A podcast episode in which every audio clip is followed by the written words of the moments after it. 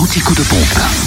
Où est l'essence la moins chère Ce matin en Côte d'Or, on va faire le plein à Nuit Saint-Georges de samplon 98 et gasoil moins cher, 6 rue Comont-Bréon. Le samplon 98 s'affiche à 1,287€ et le gasoil à 1,067€. Le samplon 95 à prix lui, est à 1,272€ à Chenauve, au centre commercial Les Terres Franches. Alors, du côté de la Saône-et-Loire, le samplon 98 est à 1,299€ à Chalon-sur-Saône, rue Thomas Dumoré, 144 avenue de Paris, 70 rue des Lieutenants Chauveau, 6 rue Paul Sabatier, centre commercial La Thalie, à Châtenois-le-Royal aussi, avenue du Général de Gaulle, à Lu, 27 rue Charles Dumoulin, à Crèche-sur-Saône, centre commercial des Beauchards, et puis à Mâcon, 180 rue Louise Michel.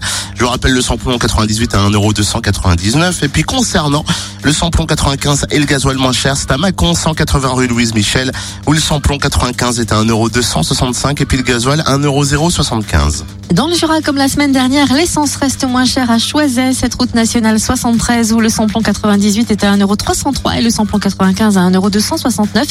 Quant au gasoil, il s'affiche à 1,078€ à Dole, zone industrielle portuaire. Fréquence Plus